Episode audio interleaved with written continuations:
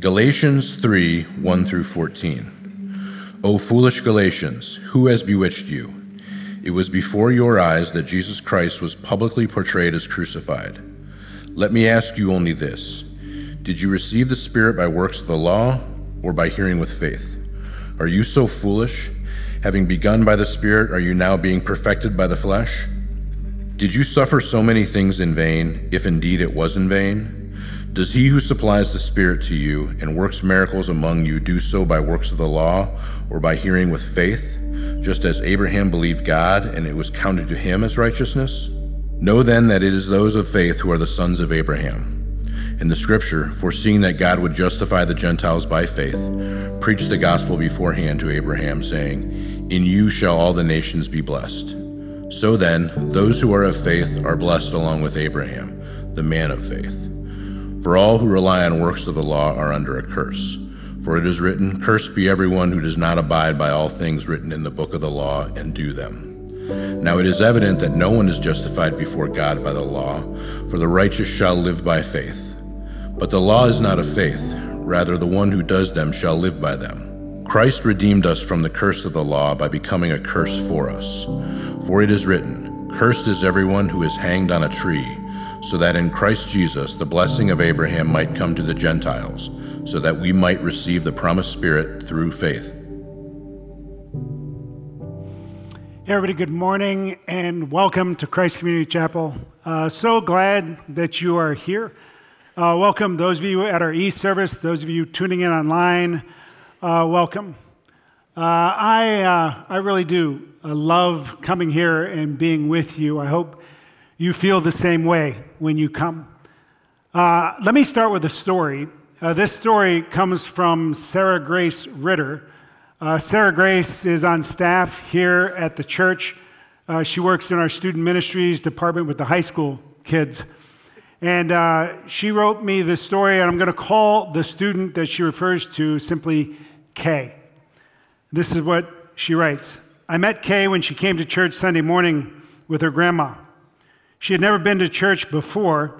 It happened to be the weekend where our students' team made pancakes in the atrium. I don't know if you remember that. The whole place smelled like pancakes. It was great. And her grandmother came up to our table with her. I ended up uh, getting to talk with her and invited her to Paint War the following Sunday.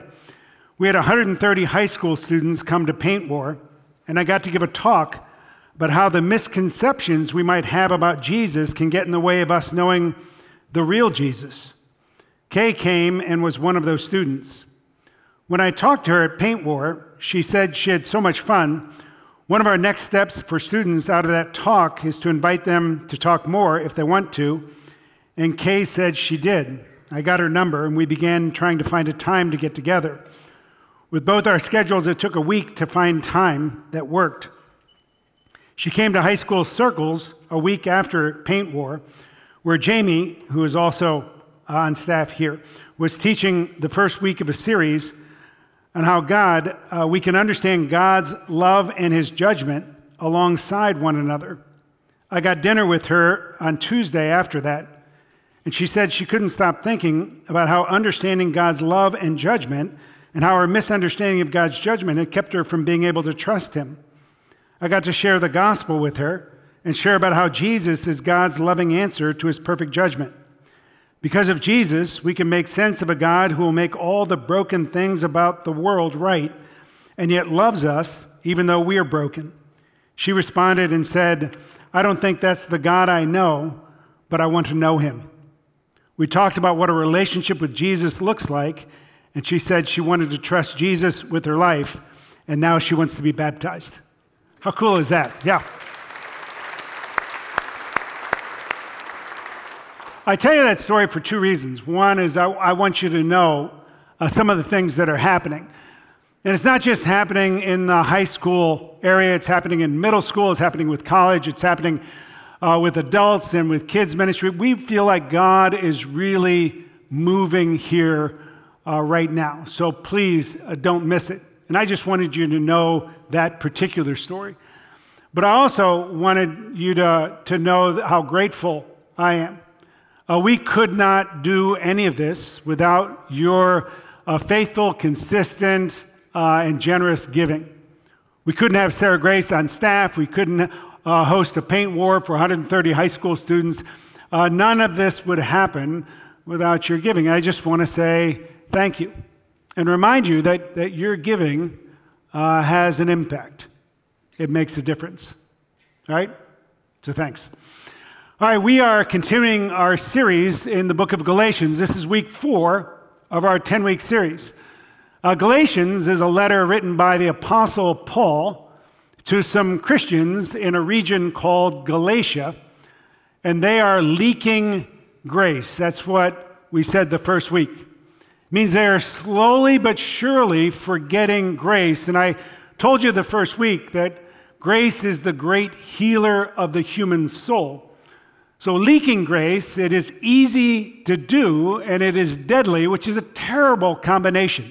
You never want something to be both easy and deadly, which is why we're spending 10 weeks uh, talking about this in hopes that we, if we are leaking grace, we will stop, uh, we will be filled up with grace. All right.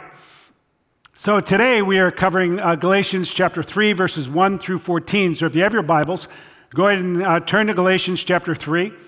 If you have a smartphone, you can download uh, a Bible. It's free. You can just bring your phone to church. If you're going to use one of our Bibles in the sanctuary in front of you in a pew or over at the back of East Hall, uh, it's on page 914. 914.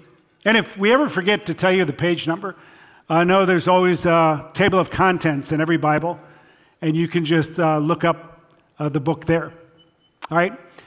Uh, Galatians chapter 3, verses 1 through 14. We had it read to us. Let me give you the three points that I want to pull out. If you are a note taker, you can write these down or uh, you can just put them in your mind, know where I'm going. I want to talk about the big question, the surprising answer, and how it all really works. The big question, the surprising answer, and how it all really works. First, the big question. Uh, let me give you the big question, and then I'm going to unpack it a little bit. The big question is this Once somebody um, transfers their trust to Jesus and trusts him as their Savior, how do they actually become like Jesus? How do any of us become more like Jesus? There are two big concepts in the Christian faith the first is called justification. Pastor Zach spoke on that last week. We've actually been talking about that for four weeks.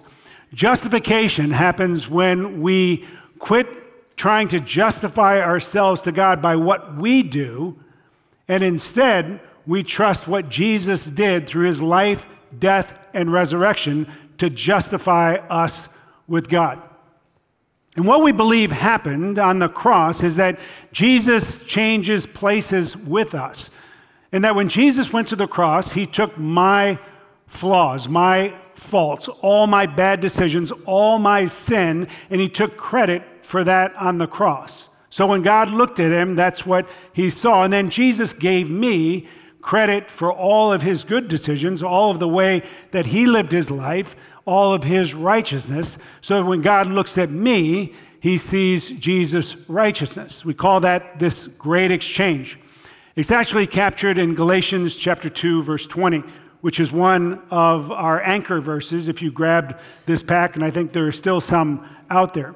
Galatians 2:20 says, I have been crucified with Christ, and I no longer live, but Christ lives in me. And the life I live now, I live by faith in the Son of God who loved me and gave himself for me. Justification by faith in Jesus is one of the things that sets Christianity apart from all other every other religion in the world. It says that you have to justify yourself by what you do. And what's amazing is that a lot of people feel like they can justify themselves by what they do to God.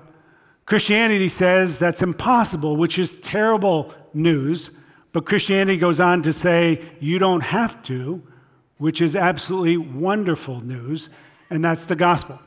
All right, so justification happens in the mind and the heart of God the moment you trust Jesus. But here's the thing You can transfer your trust to Jesus, be justified in the heart and the mind of God, and stay the exact same person. You can still struggle in your marriage. You can still lose your temper. You can still yell at your kids. You can still struggle with purity. Whatever it is, you can continue to do the same thing. So, the question, the next big concept is how do you become like Jesus? That's called sanctification. Justification happens the moment you receive Jesus as your Savior. Sanctification is that process of becoming more like Jesus. Now, Jesus was amazing, right? I think we can all agree on that. He served people all the time, no matter how tired he was. He, uh, he never lost his temper, never woke up on the wrong side of the bed. His immediate family uh, thought he was crazy. The powers that be, like the ancient social media, uh, spread lies about him all the time.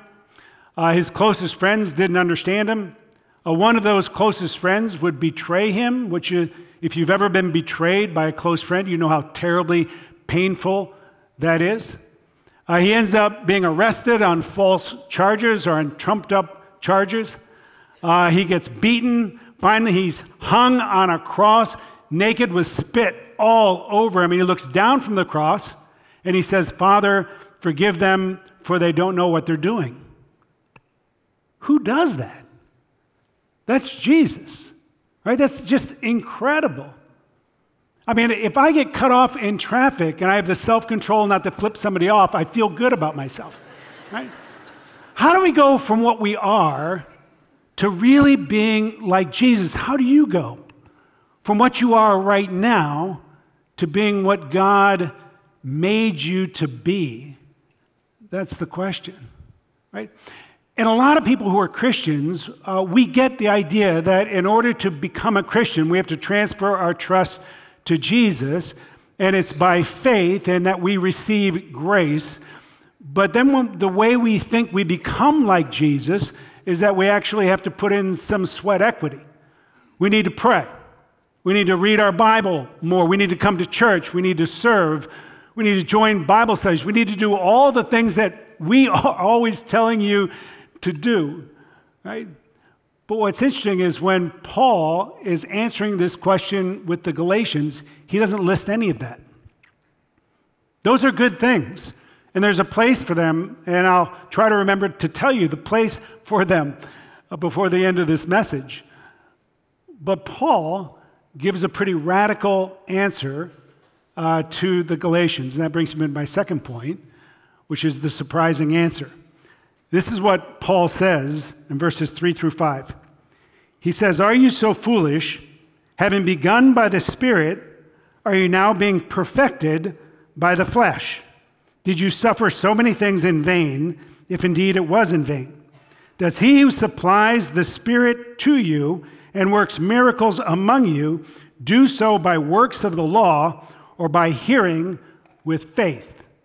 What, what Paul says there is this that the same way you are justified is the same way you will be sanctified. The way you are saved is the way that you will become like Jesus. There's not one strategy for one and another strategy for another. It's the same exact tool. So the question then is how does somebody really become a Christian? How do you get justified? Well, he says it in verses 1 and 2.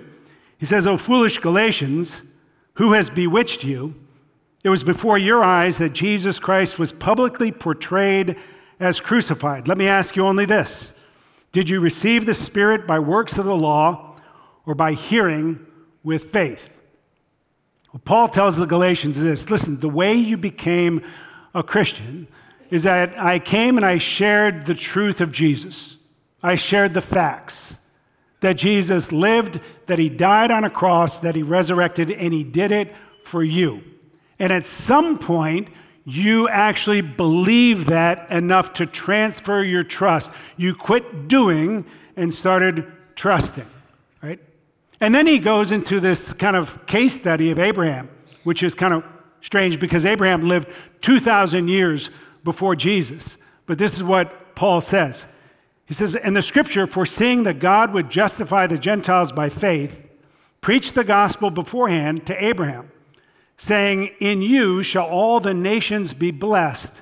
So then, those who are of faith are blessed along with Abraham, the man of faith. What Paul says is even Abraham, 2,000 years before Jesus, became a Christian the same way. He quit doing and started trusting. That Abraham had to believe in the gospel. Now, the gospel is much more fleshed out for us than it was for Abraham, but Abraham trusted that God was going to send someone through him who would actually save the world, including him. All right.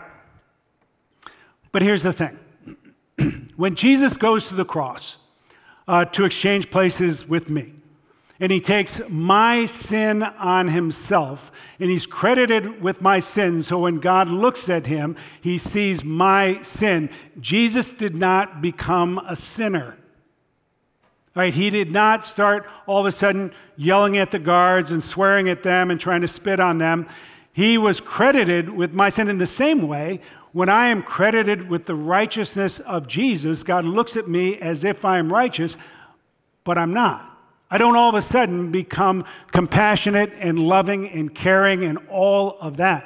I don't become like Jesus. So the question is how do we use faith to not only become a Christian and be justified, but use faith in order to be sanctified and become like Jesus?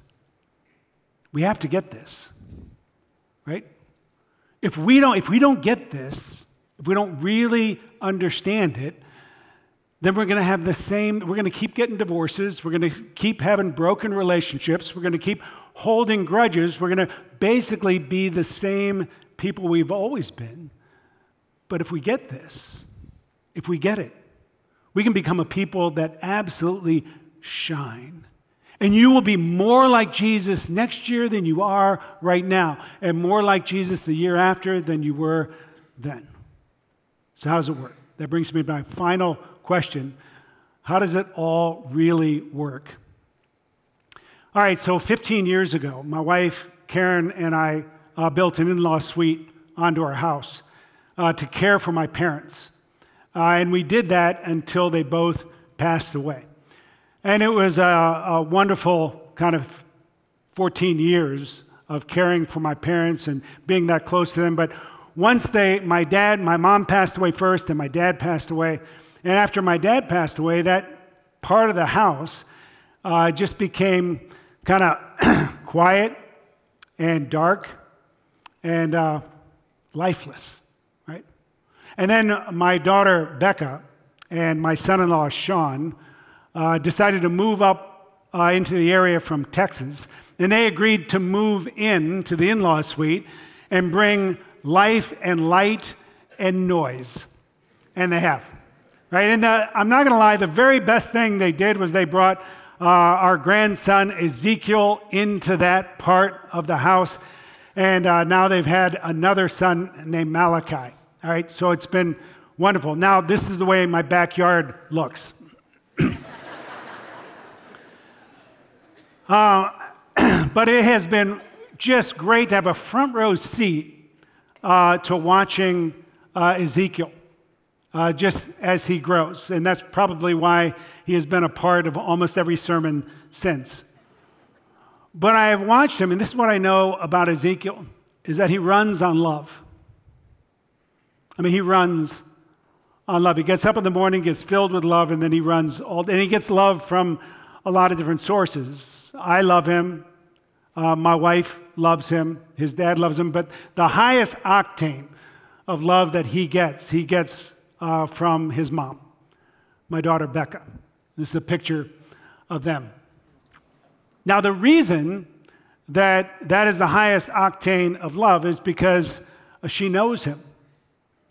I mean, she knows uh, when he's tired and needs a nap. She knows when he's hungry and, and needs a snack. She knows when he needs to be held.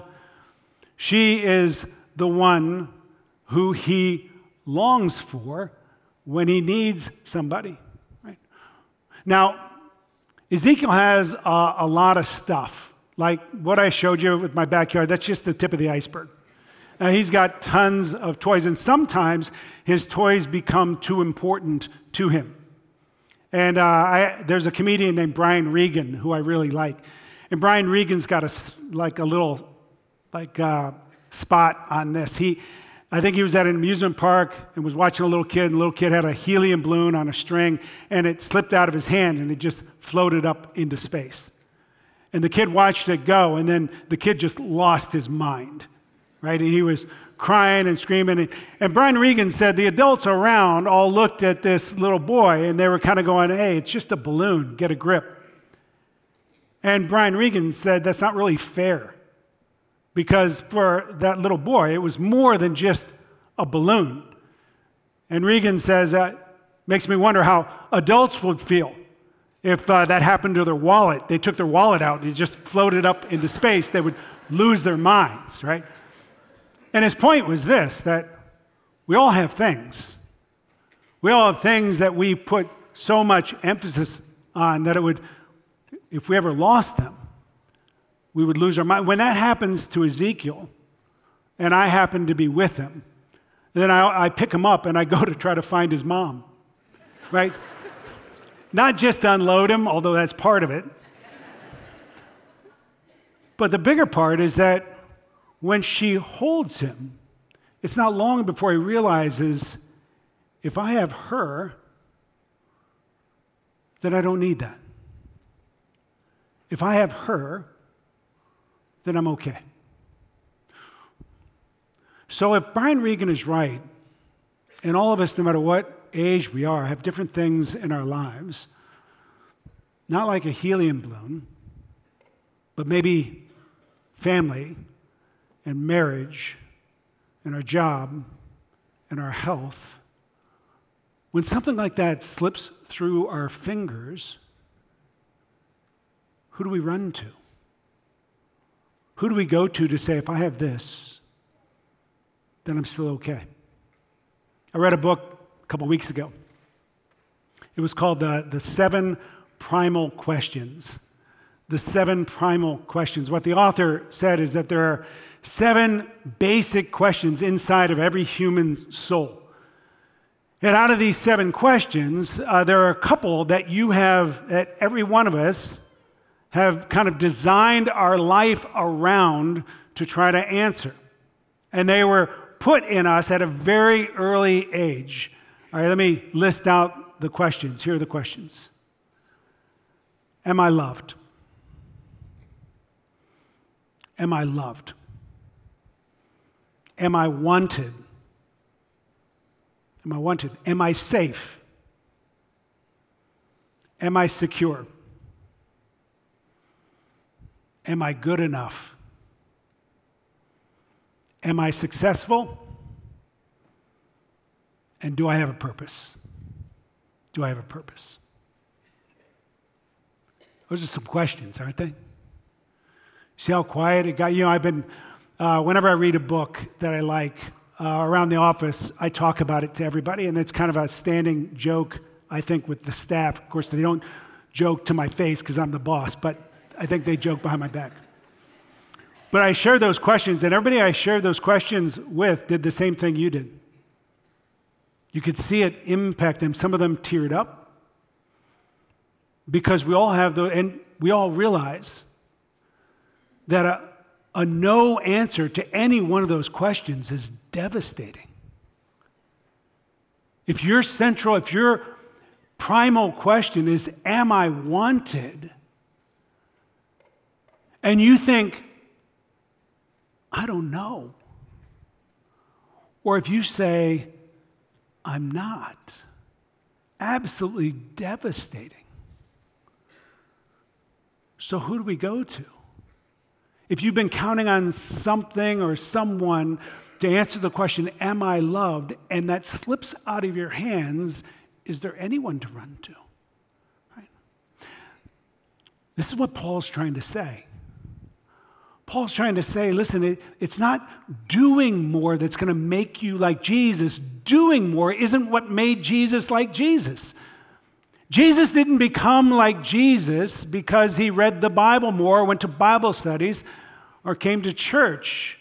There was something deeper going on with Jesus. Here's the, there's a passage in uh, John chapter 13. In John chapter 13, it's Thursday night. uh, Jesus is going to be crucified on Friday. So it's Thursday night. He's going to be hanging on a cross by 9 o'clock Friday morning.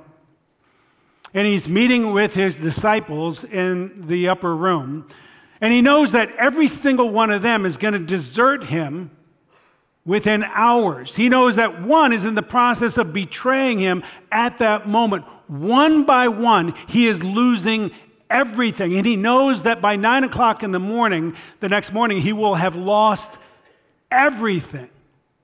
And Jesus takes the time to wash his disciples' feet. But this is what it says this is verse 3.